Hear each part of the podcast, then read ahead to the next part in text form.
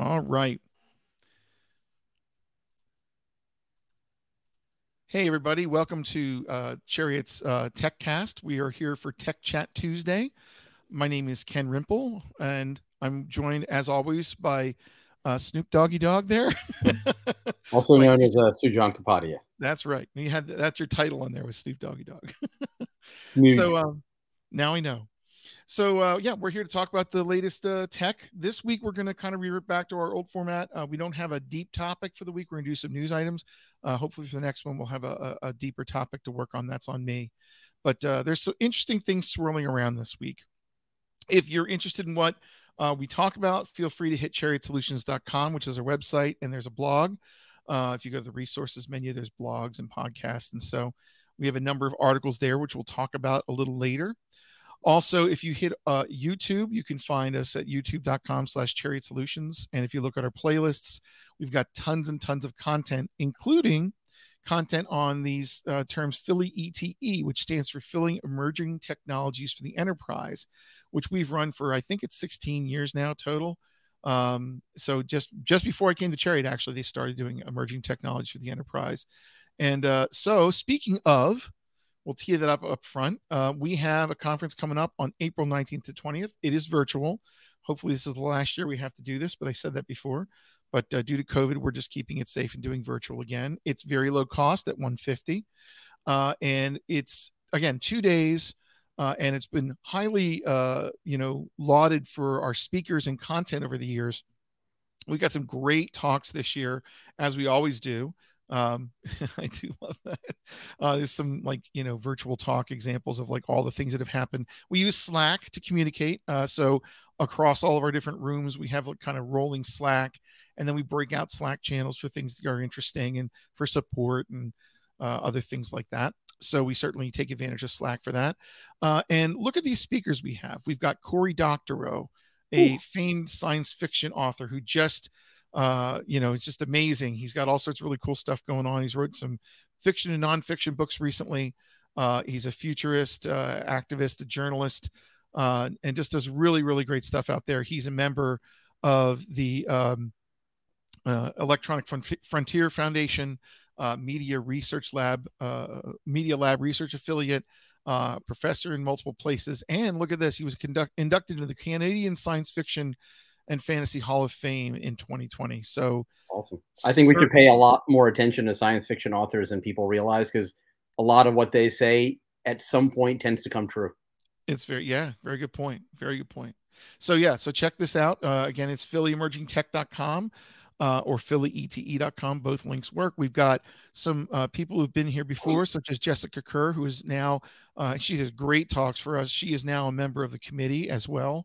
Uh, and so she's coming back and having a talk. We're going to have um, uh, Charity Majors from Honeycomb, who works with her, is a really good speaker. James Ward uh, is speaking um, with Bruce Eckel, by the way, on a Java talk. Why you should be focusing on Java um, functional. I think Java 17, I believe, is the talk there, uh, and just a lot of other people. We got Josh Long from VMware coming in uh, talking about Spring because Spring is go- undergoing a big change to like force itself to work with modern Java specifically in its next big release.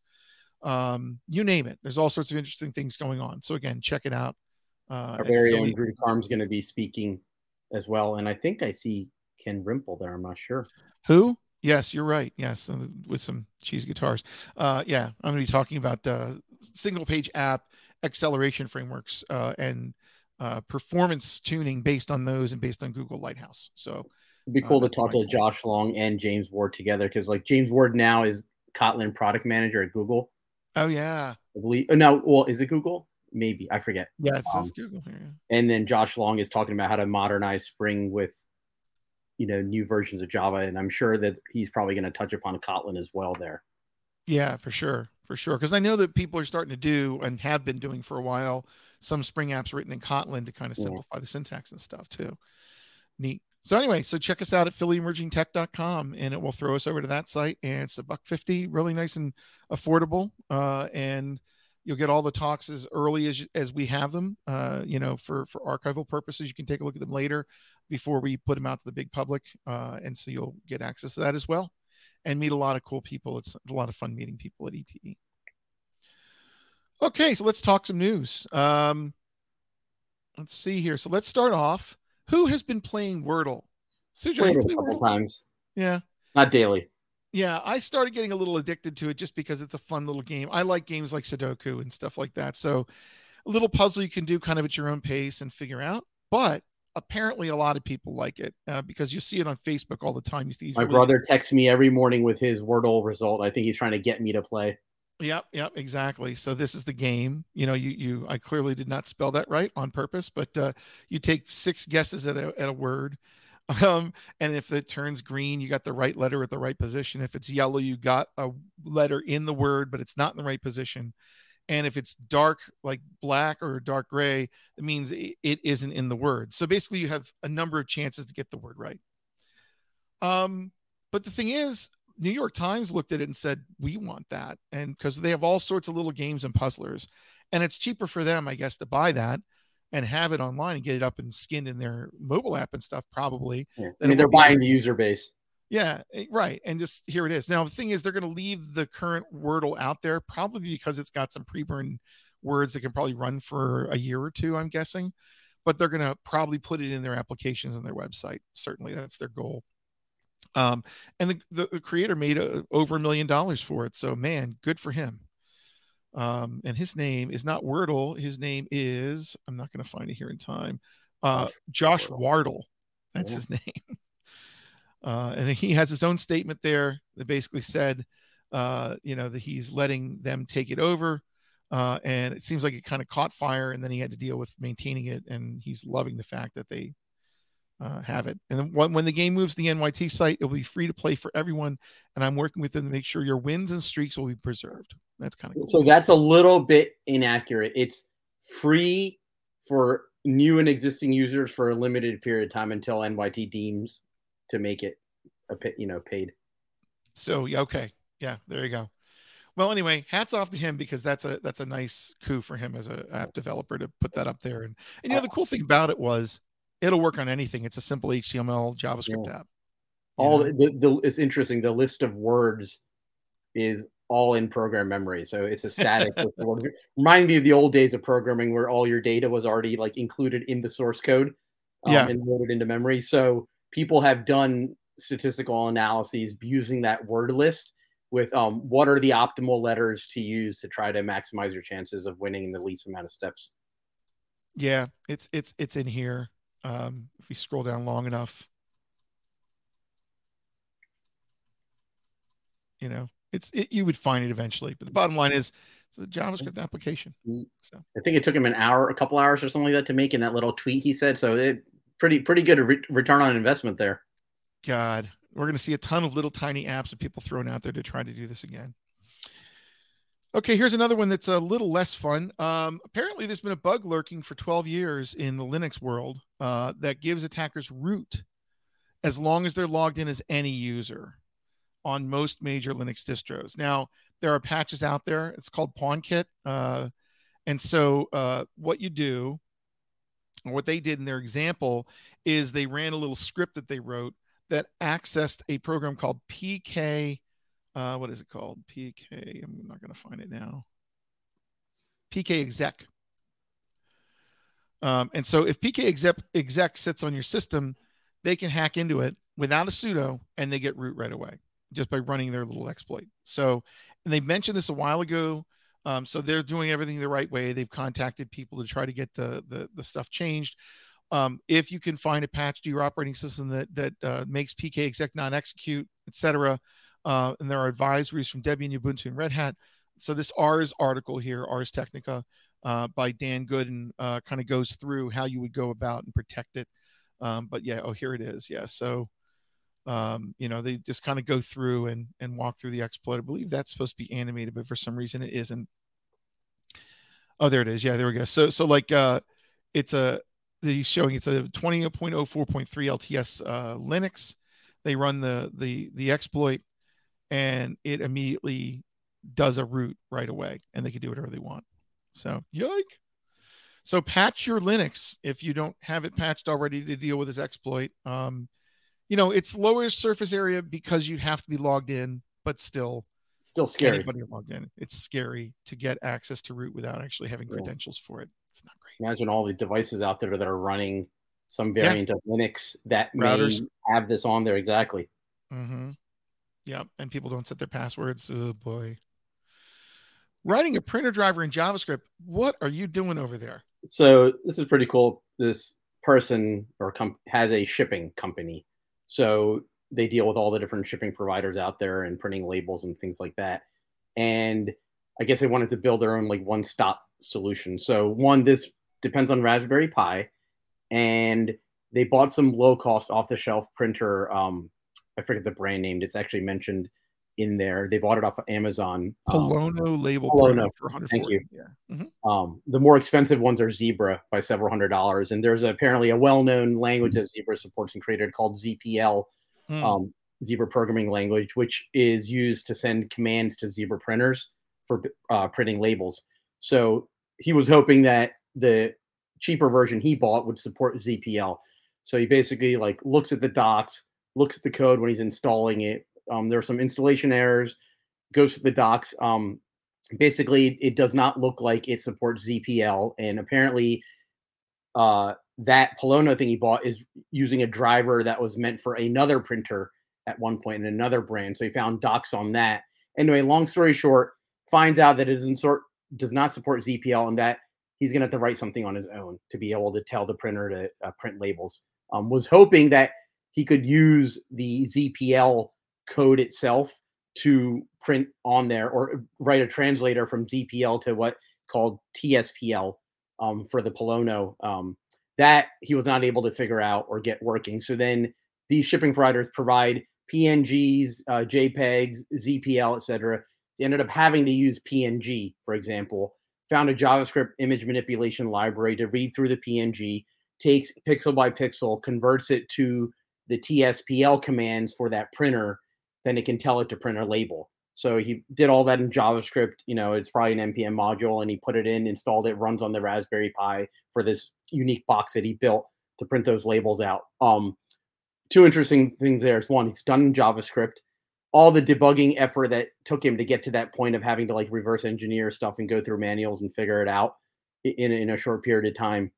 And then uh, he is using a, a a service called Easy Post, which I looked up, which is interesting, is a shipping service that talks to FedEx, USPS, USPS, everybody, and it can do things like uh, compare shipping rates, figure out the lowest shipping rate, uh, give you label images, etc. Looks pretty neat. I'm actually going to look at that API later on. There's a free developer API, so he uses JavaScript, Easy Post, Raspberry Pi, and this cheap off-the-shelf label printer to build one solution to basically support all your shipping needs, which is That pretty is cool. really awesome. So he's Yeah. building a startup around this. Um, I, I thought that was quite quite interesting. He's a very resourceful person. It's you can tell he's the, the right kind of engineer to come up with this solution. Yeah. for sure. Is he looking for a job? Anyway, uh Exactly, speaking of hey, speaking of we're hiring. Um chariotsolutions.com slash jobs. All right. So um let's talk about this uh Pi box then. So, been- um, this is the harbor solution he's working with. Yeah. So, well, from the article, this was linked. Um, a Raspberry Pi CM4 NAS-based solution. So apparently, I think you can stick several SSD drives in here Oh, cool. um, and get your own local um, backup storage. So it's not on the cloud or anything like that. Totally local, cheap. Um, at least the enclosure and the Raspberry Pi and the software being cheap. Um, I don't know about the drives. I don't know whether this supports any RAID levels or things like that. So how you know really how robust is it, and should you fully rely on this in itself? But you know, small form factor, cheap to put together overall, and um, probably probably reliable. I don't know, um, but you can fit it anywhere in your house. So you know, if you want to get up and running and try your own NAS thing, this seems interesting to look at. you know it's it's funny because you think about i put everything on onedrive for example that i work on so that way i can go to whatever computer i'm on and i have that and i can i can make things basically sit in the cloud and not take up space that kind of thing and people use dropbox and various amazon based drives or google drives for that kind of stuff too but it's it's it's in the cloud so if something serious happened to some cloud provider where the data get lost and as we saw in the last show you know there was one like uh machine learning giant bit of data that was cloud based that was lost by this company in Tokyo. Like if it's gone, it's gone. So like they always tell you when you back up, back up to multiple destinations. Exactly. So if So you, you could somehow time machine to this thing, Right. You could use You know- something like this and have some scripts that, let's say, sync to S3 periodically, and have some um kind have some rules on S3 to say, okay, uh, certain content can go into cold storage or can go Yeah. into you know inter you know what infrequent access storage, things like that to to optimize your costs.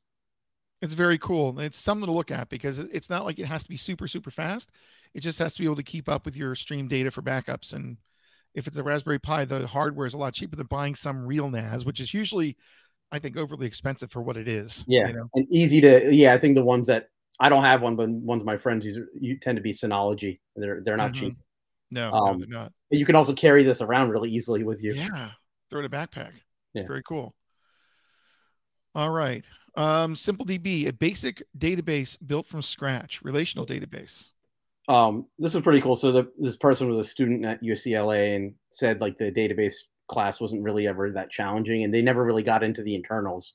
And this person was always wondering, well, how do databases actually really work? So um, I think that I believe it's MIT um, looked at the MIT database systems course, um, and I, I assume there were assignments on there to say like you know start from something basic and build it up. So he built a database from scratch. Um, and you see that this diagram is interesting because it kind of goes over the different things you have to think about, the different components. So he went through and built each of those things. I think he got up to the point of having like, you know, ACID transactions, caching, um, you know, query planner, query optimizer, obviously a parser, um, and then you know, disk storage, obviously, and flushing to disk. Doesn't have indices or things like that, but he could add that on afterwards. So pretty cool that he went down all the way to the basics to start from scratch because that's like the best way to actually learn how something works is build a model and or simulate something right? There's a lot of cool techniques we can use in software engineering to learn more about a problem um, modeling simulation um, small proof of concept efforts like this um, and i always like classes or, or universities that take a bottoms up approach to learning versus just giving you something high level and then giving you exercises around using the high level thing and instead of saying hey no go build this you learn so much more that way Absolutely. So akila Aquila Welahinda, it looks like. Um, yeah. very smart and uh, great way of learning, uh, like just what's behind a relational database. Because Yeah. if you just learn the SQL, it's really cool to learn set theory and SQL and and and know how access you know works that way, data access through through a relational algebra, so to speak. But to actually know the guts of it enough to understand that you need to pull things in uh, and to do that, you need to be able to deal with locks, and the locks have to prevent two processes from interleaving and cause a deadlock. He already figured that out.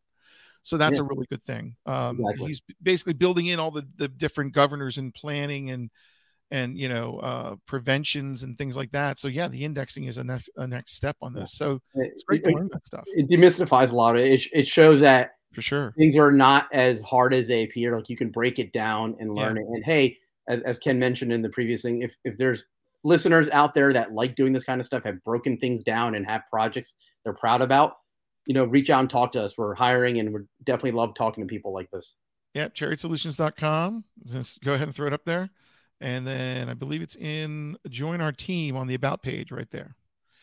So if you're curious, come talk to us. We'd love to see you. All right. Um, this one was, yeah, this one was kind of funny, I thought. Um, and, you know, trolling through Twitter to try to find news articles and hack URLs and other places is always fun.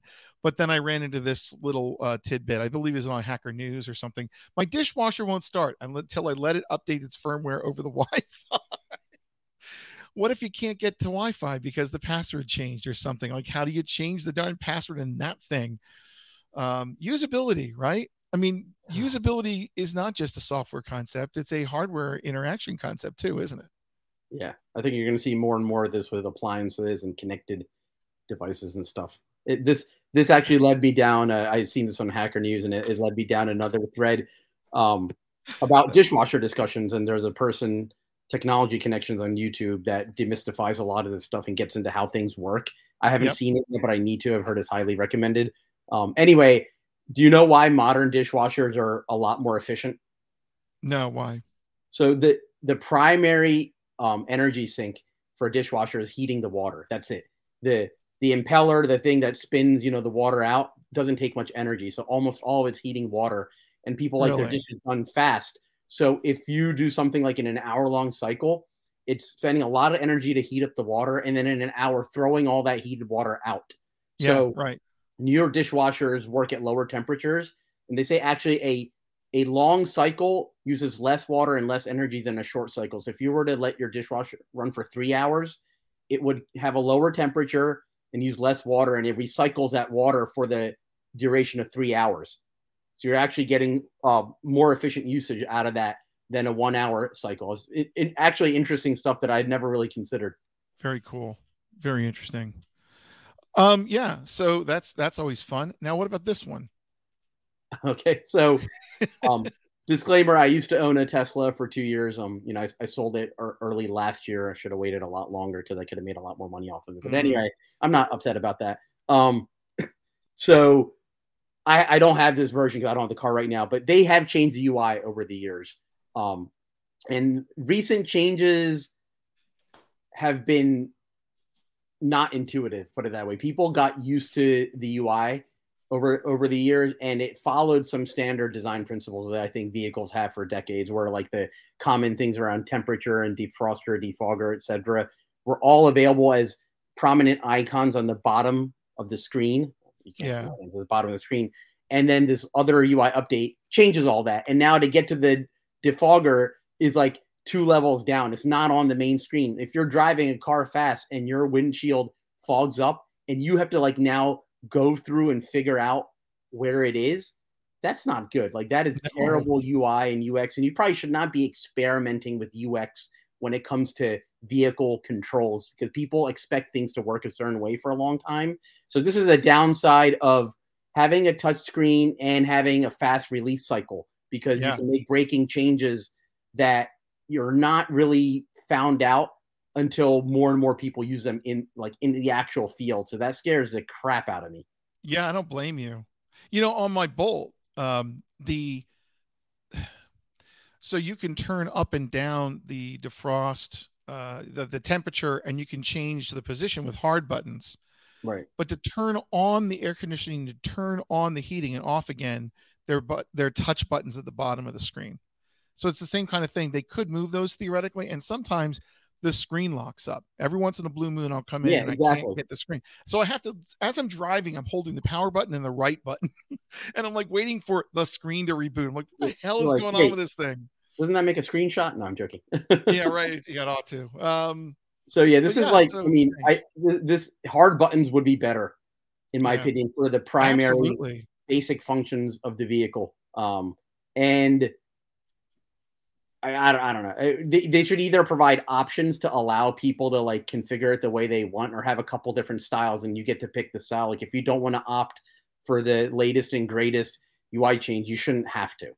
Like with Google and other things, do you want to use the new UI or the older AWS console? Yeah you can go back to the old one if you're not used to how it works. And so this yeah. is the same kind of thing. Have they announced any kind of updates for this, or is it just? I don't know to be honest. I don't know if it's changed. I'd have to ask one of our um, other Chariot colleagues that own a Tesla whether they've gone we back. to get them. Yeah, yeah, we'll find that. So now they have voice commands and stuff, but sometimes yeah. that's also janky. So like, I wouldn't want to have to have to rely on a voice command because because of you know because of this. I just want to be able to drive, click. Yeah, you know, it becomes muscle memory to be able to click exactly. where you need to click.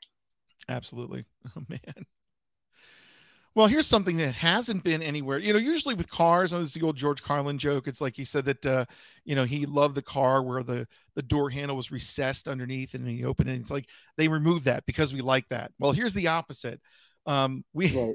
we have uh, the Fetch library. So I have been, as I've been doing JavaScript for a while, um, I got used to using um, well from the Angular side they bring their own stack, um, so they got their own you know network client, um, the HTTP client, and it probably uses Fetch behind the scenes or XHR. I don't know, but uh, with React I've been using Axios for a while, uh, and I noticed that this article came in that where they've so Fetch has been built into the browser as a replacement for the old XML HTTP request stack that, that they've had in browsers forever. It's one of the, the standards uh, for HTML and JavaScript. Uh, Fetch is now baked into pretty much every browser. of any somewhat recent vintage in the last couple of years. And you can use a polyfill script to add it if you don't have it. So it just basically behind the scenes makes a function that probably calls us XHR if you don't have it. But um, one of the places that you don't have it uh, is on the Node side. They didn't include Fetch yet in the libraries for Node.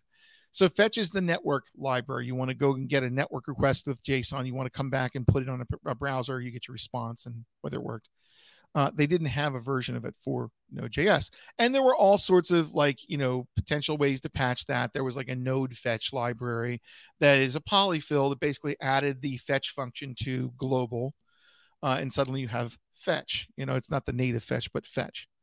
Um, so I was chatting back and forth with one of our uh, other developers, and um, I won't out his name, but um, he was talking about it. And he said, you know, the thing is, if you use something like Axios, and and you try to use it and and hit network access, it's assuming an XHR stack, and he's ran into problems where not everything has that anymore. So he said, actually, I've been using Fetch, uh, and Fetch is kind of the library you want to go to first because it it behaves properly.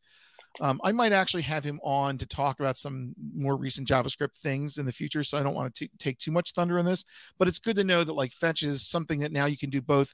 Uh, as of uh, a recent version of Node, they're adding it. So by the next major release of Node, it'll be there, um, which I believe is 17. I don't even know anymore.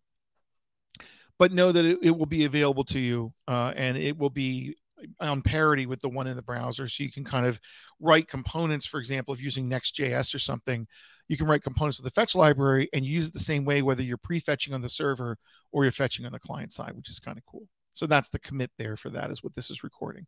So I assume um, other libraries that are HTTP based libraries or servers are going to patch themselves to use fetch. I would think so. Uh, I'm not so sure if there are other good alternatives to Axios that aren't XHR. But I mean, I think on the on the server side, you have a lot more options because you're not running in a sandbox browser. Sure. Right. So anything they come up with is probably fine, regardless what you're using, as long as the stack behind it is there. But yeah, now you'll have a native uh, you know, fetch library, which is interesting. It's specifically for things like uh, Next.js and Remix Run and things like that, where you've got this component object that may or may not run all of itself on the client. Sometimes it might pre-run things on the right. server and render itself and send the content back down already rendered. Yep. That's where this is really powerful. And then you don't have to actually install a library once you get to that particular version of Node on the server side. So it's pretty cool. Yeah. Hey, if you have MacBook Pros, um, and so this is on uh, tech. Oh, I should mention uh, prior just to get credit credits due. Jensen.org slash Tesla for the one that uh, we were oh, looking at. Sorry about that. No, that's okay. Um, for Tech Radar had an article out, and I've seen a couple other places and, and Twitter, people freaking out about updating to Monterey uh, 12.2. I have a upgrade notice in mind, uh, and apparently, if you do that, it keeps waking up and talking to Bluetooth when you have the lid closed in your laptop. so there's an issue with it. Now, I would bet by the next day or two or three, if it's that bad, uh, you're probably going to have an updated 12.2.1. But yeah, MacBook uh, Monterey 12.2 could be the blame for MacBook Pro battery problems. Wakey, wakey battery draining. That's funny. Yeah, yeah, it's kind of funny. Um, and so here's here's what uh, the Bluetooth sleep wake battery murdering glitch looks like personified by keyboard's caps locks light. Office sleep, on is dark wake. Leave your laptop unplugged and sleeping overnight. Bye bye to the battery. So not great. So in other words, if you're on 12.2 and you're suddenly seeing this, shut it down when you're done with it until you get a patch, because otherwise you'll drain your battery every night. And That's not good for the battery to deep cycle the battery a lot. Um, you know, so there, I'm sure there will be an update, but just if you're getting this around February 1st, double check that this isn't patched yet before you upgrade to 12.2. If it's not bug. patched, don't go there. Yeah, yeah. Fun and then my last one for the week, um, I got burned by this. I was going through and updating an old uh, code testing example that I had actually for our code test, and we use uh, on one of our code tests we have um, Faker. Faker is a JavaScript library that makes up fake data. So I was just generating fake data for a JSON response. And the server does that and puts it in memory. So when you hit a REST endpoint, it brings back fake things, you know? Mm-hmm. So I went to upgrade it and I got this error basically saying that Faker, you know, wasn't available. Actually, it was a weirder error than that. Let me see if they have it in here. Um, this is in bleepingcomputer.com. Where is it on here? Yeah, you get this really weird thing when you try to build. It says, you know, some sort of error and says, what really happened with Aaron Swartz? So this is a sick story. Unfortunately, the poor guy, he had all sorts of issues with legal trouble and he committed suicide. And so the current developer of um, two libraries of both uh, Colors and Faker got mad at the way people were using his library for whatever reason and decided, like a couple of other times in the last couple of years, to yank the actual code from his NPM repository and put garbage in there instead. Uh, and so what happened was it broke a whole bunch of programs. If they did an npm upgrade, um, if they had you know like wiped their package lock file and did an npm install, if for whatever reason it triggered that process to reevaluate and get the latest version of the library, um, if you're using like you know um, semantic versioning and, and like equivalent versions with tildes and things like that, you might get this broken version of Faker or broken version of Colors. It's really frustrating. So then Faker library replacement. So it turns out that there is, uh, yeah, I'm trying to find it where it is on here. I, of course, I should have been more prepared, but on GitHub, there were a team of people who, thank God, jumped to it and immediately got a patch in to replace and fix it. This is the broken one and I wish I had the link to the other one. I'm of course I'm not going to be able to do it fast enough, but uh, Faker JS Faker, this is it. So they put together this instead. Um, they restored the right version of Faker, and they actually have a roadmap because it hadn't been being maintained. Ugh. So a whole team of people jumped in, and you know credit to them, to all yeah. of them for like jumping in here and solving this. Um, and they're trying to work on getting the old one uh, switched over so that it will forward to this one um, because it really it's a problem. So that's scary. Actually. It is. It is because you don't know that this is going to happen. Yeah. And it was a darn useful library. I mean, if you look at it, it's really kind of cool. And this would be the same uh, if you were using it, uh, whether it's the old one or the new one. You look up Faker, you you use that object, and you say, "I want an internet address or an address or you know a company name," and just you know you can say, "Generate me 50 of them," and it's just a nice way of generating fake test data. You can then yeah send into a request and get a response. This is why it's okay to try out these things in test and dev environments and be able to just take the next version and see what happens against a good regression suite, which you should have if you're writing software. yeah, anything. absolutely. Even if it's simple code, it needs a test suite.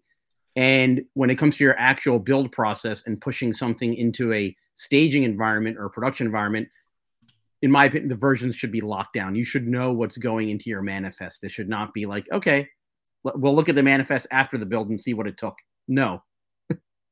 so the thing is, um, I actually have I've been going down a rabbit hole with this. So npm install, which they shorten to npm i, is different than npm ci. And so uh, the point is that if you use npm i, it's going to evaluate those versions right. and sometimes make decisions that might upgrade something. Sure um, you know, if you if you're using semantic versioning, we're using tildes or carets in your mm-hmm. version numbers and stuff, and it sees, oh, there's a fix. I'm going to get the fixed version if it's a minor or a major version. Um, npm CI expects you to have already done the build by some developer who has vetted it. Okay. And whenever you do a build in npm, it creates a package lock file. Right. Right. Like a requirements txt file in Python, stuff like that. Right. Exact same deal. And a lot of build tools have this right. kind of thing.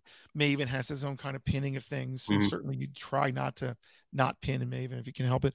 Um, so anyway, so this thing is really useful. So if you are working on a development team, you should probably come up with a really good like plan for how you upgrade your packages and who gets to do the upgrade. So only some people should be able to do npm i and commit it. Um, maybe you lock down the package lock file to be more restrictive for commits, right. for example. And if you do an npm CI, which is what the install would be if you're, if you're doing a continuous integration hit, you want CI to get what the current locked versions of everything is.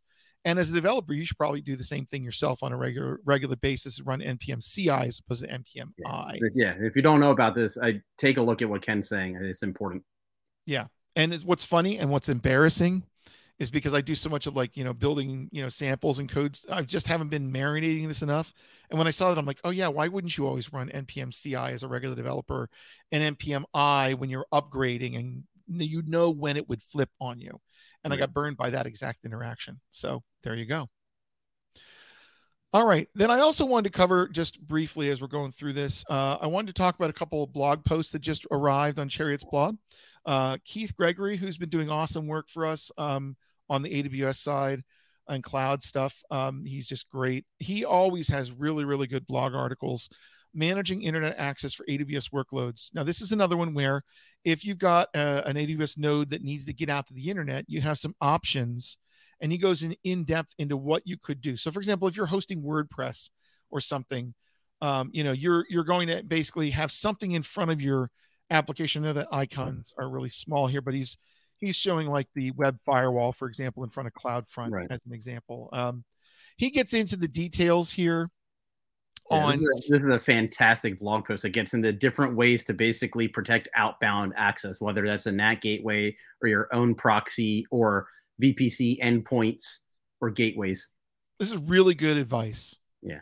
You know, so if you're doing AWS, if you're hosting servers on AWS that have to, you know, uh, have outbound uh, uh, internet access to to get the different resources, take a look at this and see if you're evaluating the options uh, well enough for your needs. All right. Um, I also had a blog post out there as I've been uh, digging into Next.js and Remix Run are two of the areas I'm been looking at lately since kind of the React world has moved on to these server side frameworks on top of React. And uh, so for Next.js, there's a smart version of a network fetching tool called SWR. Um, suspend wall. uh, what is it called? I forget the name of it. Uh, stale while revalidate is the name of the API. So it's going to basically have you define a fetcher function and then it calls your fetcher function whenever it feels the data is stale automatically.